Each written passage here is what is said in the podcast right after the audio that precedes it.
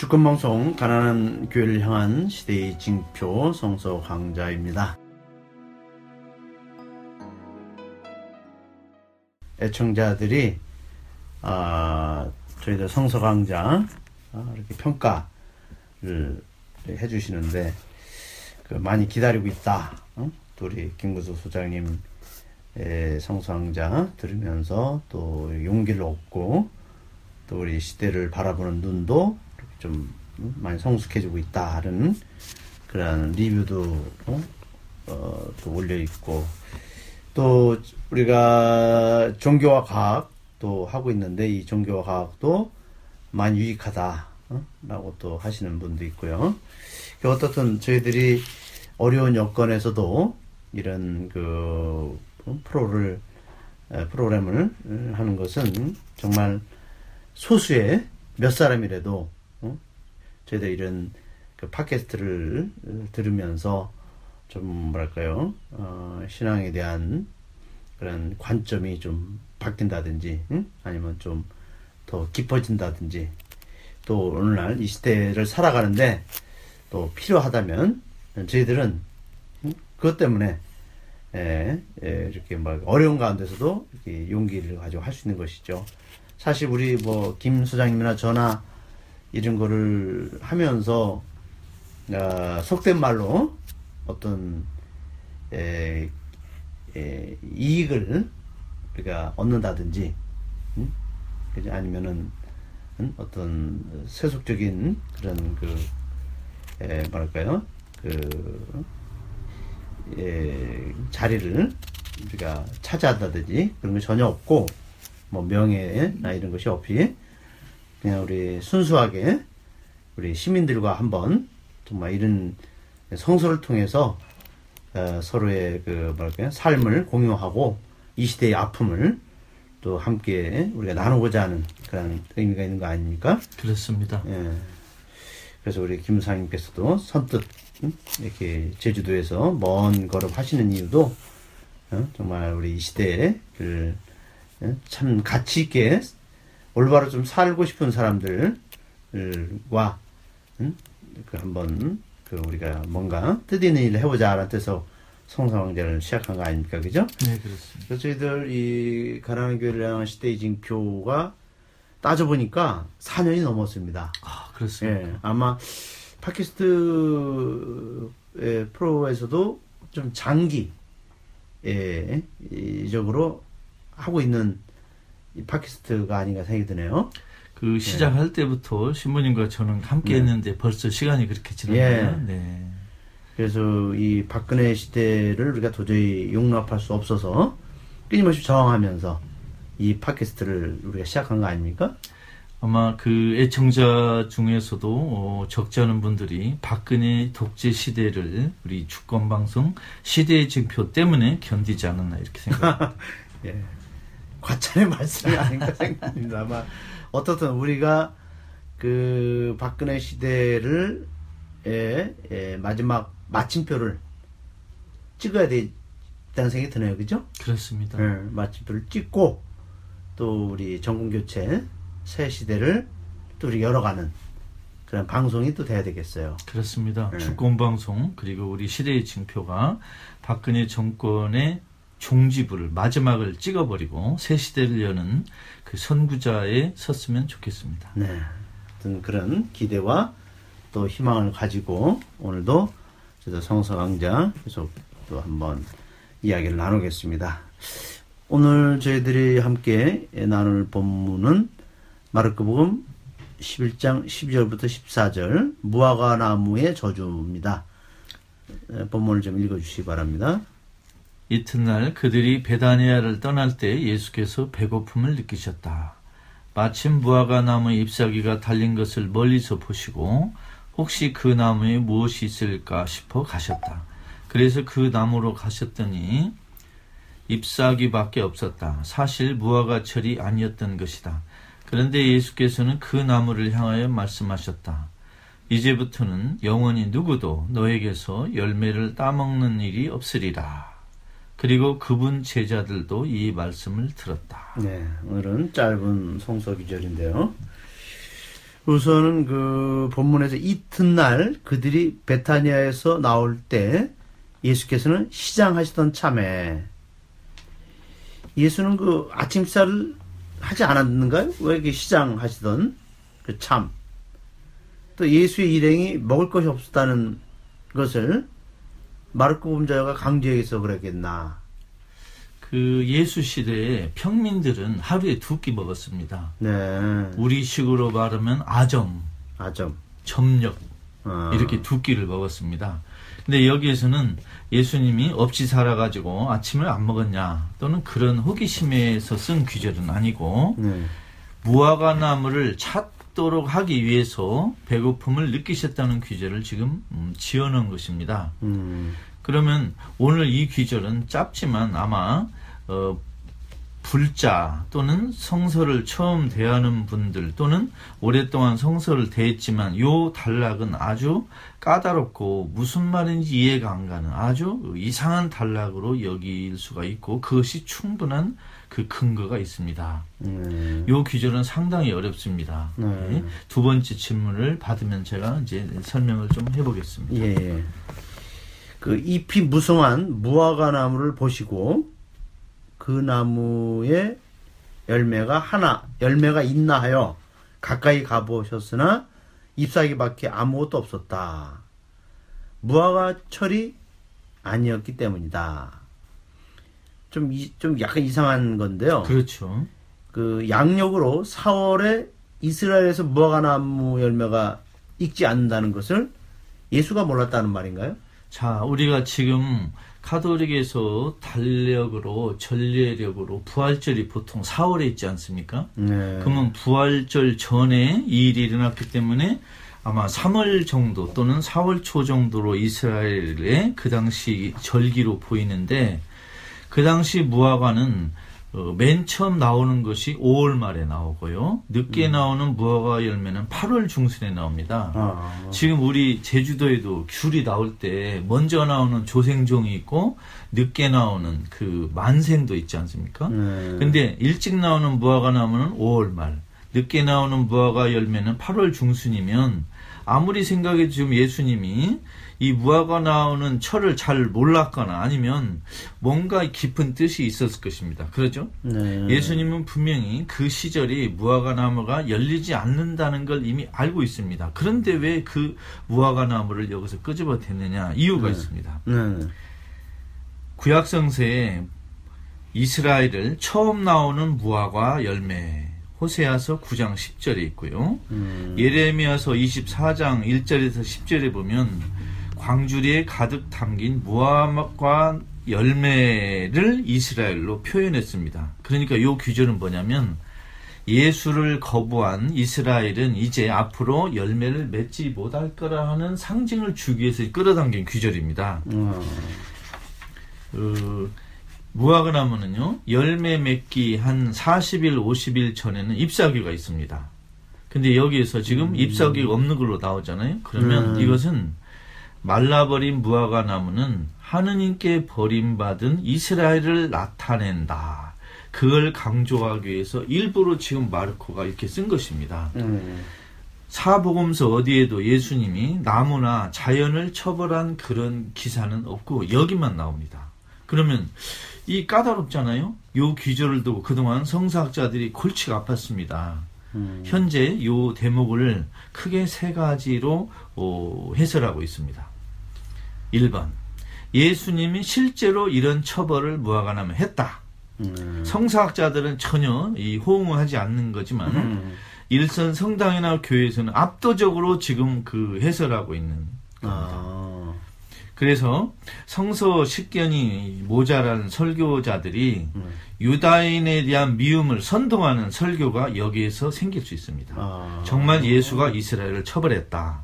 이렇게 만일 성당과 교회에서 해설해 버리면 요 대목이 이스라엘에 대한 미움을 정당화하는 규절이 됩니다. 음. 그런데 이 해설은 지금 성사학자 누구도 인정하지 않고 있습니다. 음. 두 번째, 열매 맺지 못하는 무화과 나무 이야기를 예수가 하긴 했는데 별 뜻이 없었는데 이걸 초대교회가 저주, 처벌 이야기로 고쳐버렸다. 음. 이런 어, 해설이 있습니다. 역시 성서학자들은 인정하기 어려운 규절입니다. 세 번째, 예수님이 이 말을 한 건 전혀 아니고 그 당시에 예수를 받아들이지 않는 이스라엘이 망할 거라고 확신하던 초대교회 신자들이 만드는 이야기다.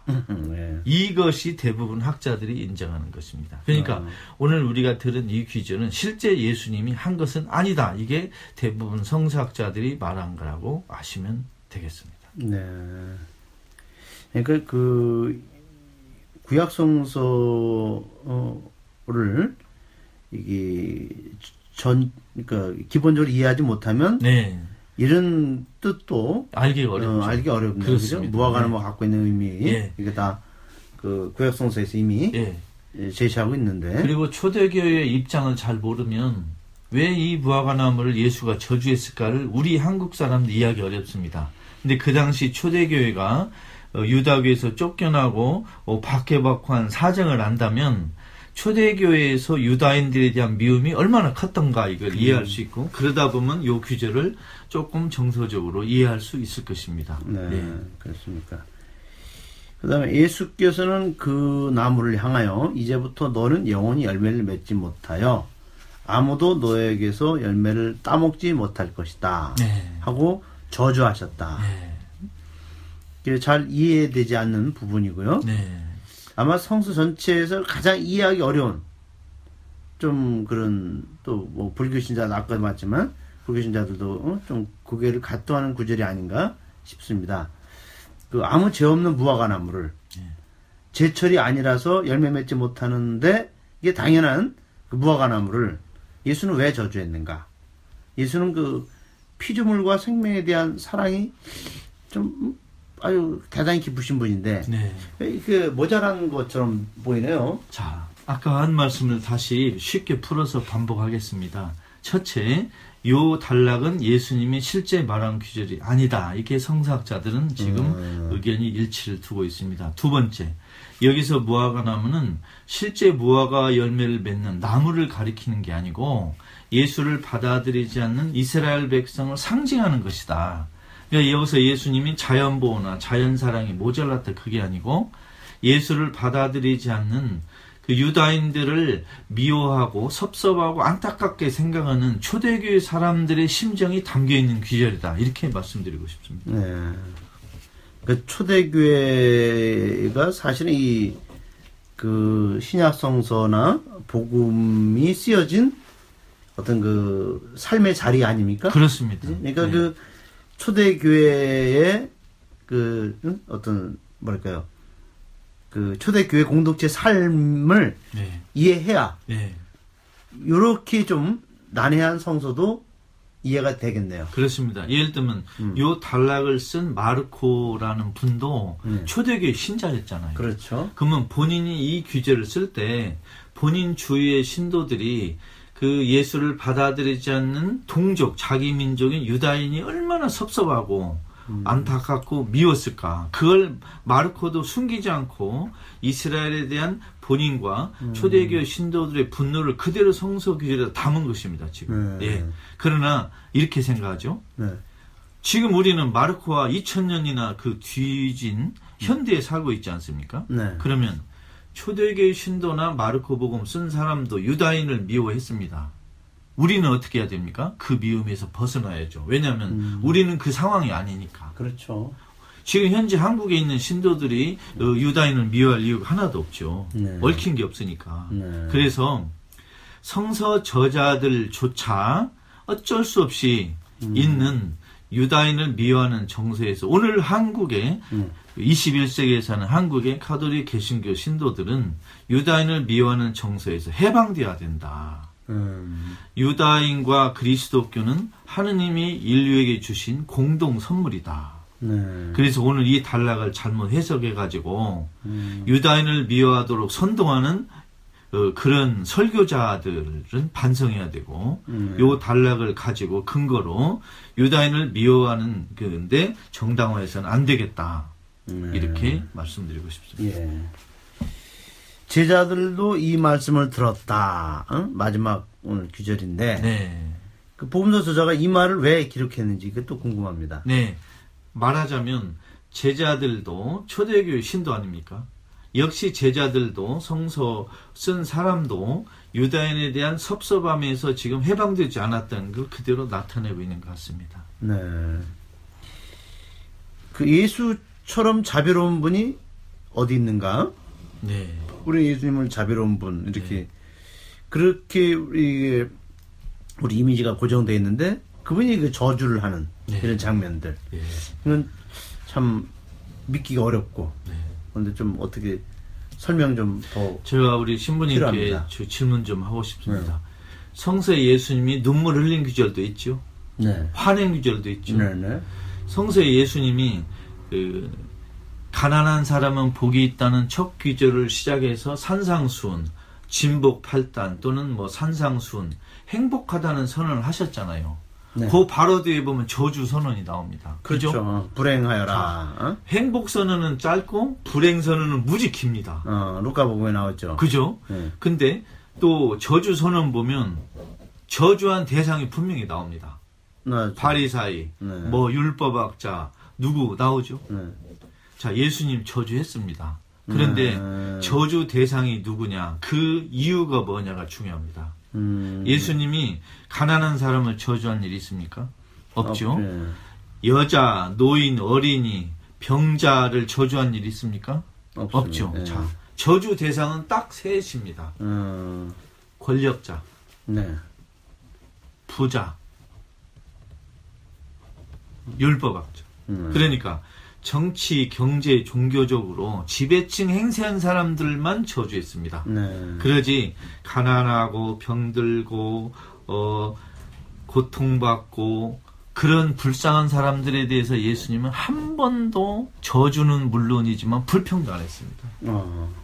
그럼 김수사님 이제 우리가 권력자면 이제 제 생각입니다만 네, 그 불의한 권력자가 네, 있고 정말 저- 정의롭고 또 우리 그 사람들에게 좀 봉사하는 그렇죠. 그런 권력자니까 일단 불의한 권력자로 그렇죠. 조금 더 그죠? 그렇죠. 세분화시킬 수 있죠. 당연합니다. 예수님은 네. 불의한 권력자를 저주했지 의로운 권력자를 한 번도 비난한 일 그렇죠. 없습니다. 네. 네. 그 사람들은 결국 예수의 뜻을 그렇죠. 네, 그 실행하는 네, 그 사람들이기 때문에 네, 그래서. 이제 부자도 마찬가지로 부자가 정말 그 나누지 않는 부자 어? 또이 연민과 동정심이 없는 부자들 이들이 이제 예수님의 저주 응? 의 대상에 들어가죠. 복음서에 보면 예수님이 네, 이 부자들을 일방적으로 비판하셨는데 딱 한번 네, 부자가 칭찬받은 귀절이 있습니다. 아, 그건 네. 누구냐면 네. 자기 재산을 나눠주겠다고 한 부자만 칭찬했습니다. 어, 그러니까 오늘날 우리 한국의 부자들이 예수님께 칭찬받으려면 어떻게 해야 되느냐. 음. 예수님의 비판과 저주에서 벗어나려면 부자들이 어떻게 행동해야 되느냐는 게 이미 성서의 답이 사례가 나와 있습니다. 나와 있죠. 네. 음. 가난한 사람에게 나눠주고 돈으로 가난한 사람을 무시하지 말고 이런 것이 이미 사례로 나와 있습니다. 네. 그리고 이제 우리 예수를 믿는 우리도 누구를 그 저주해도 됩니까? 예수님처럼. 저주는 그 자체로 이미 죄가 아닌가. 그 예수님이 저주한 대상을 우리가 저주하면 우리는 안전빵일 것 같습니다. 네. 왜냐하면 예수님도 저주한 분이니까. 네. 그러니까 예수님이 저주한 대상을 우리가 저주하는 건 괜찮을 것 같습니다. 아. 그러나 만일 우리가 가난한 사람, 네. 어, 억압받는 사람을 저주하면 큰 죄겠죠. 네. 예를 들면 저는 이렇게 생각합니다. 쉽게. 박근혜를 저주하는 건 죄 아닙니다. 그런 최순실이 아니고- 저주하는 것도 죄 아니고. 네. 하나님이 기뻐하신 일 아닙니까? 그렇죠.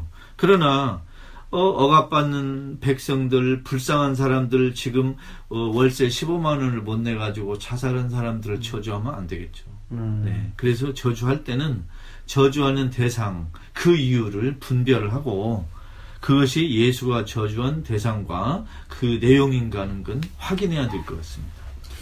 그 박근혜가 2012년도 대선에 나왔을 때 네. 그때 그 주변에 좀 이렇게 뭐랄까 에, 좀 연세 드신 분들 그 그런 분들이 시골 같은 데 보면은 이제 아유 참 박근혜가 참 불쌍해 응?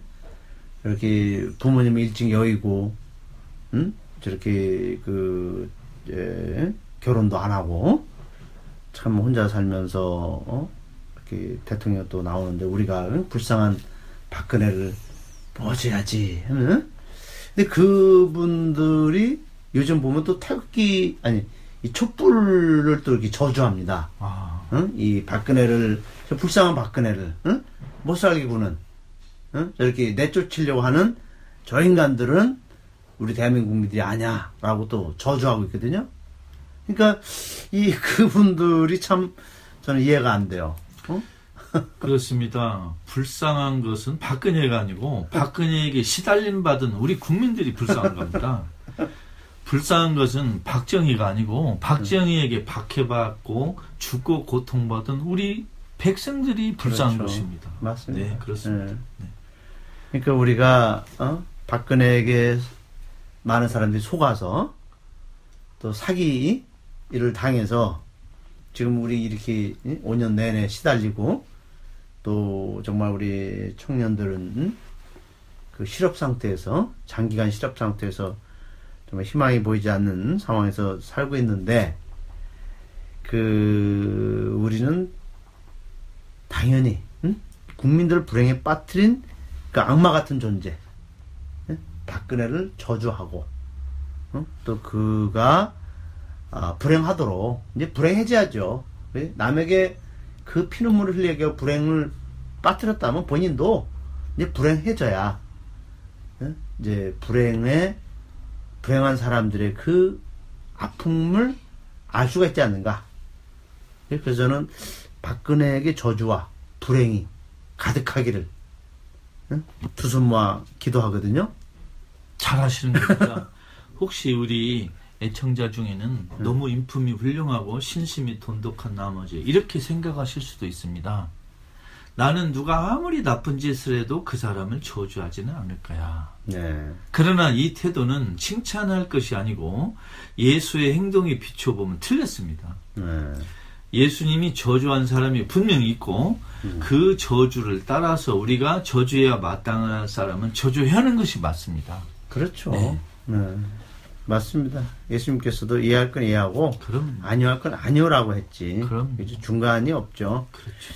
예, 그런 면에서 오늘 이 무화과나무 저주는 오늘날 우리가 누구를 저주해야 되는가 그 대상을 네.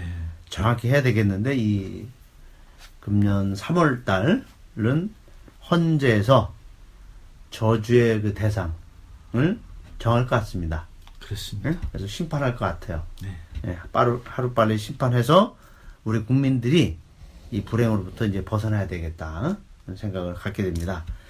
예, 오늘도 우리 이렇게 또 성서강자 함께 예, 좋은 그런 해석, 음, 또 오늘날 현실 속에서 우리들이 현실 안에서 어떻게 이것을 그 성서를 제대로 어, 이해해야 되는가 또 말씀 나누신 우리 김구수 선생님께 감사드립니다. 감사합니다. 네.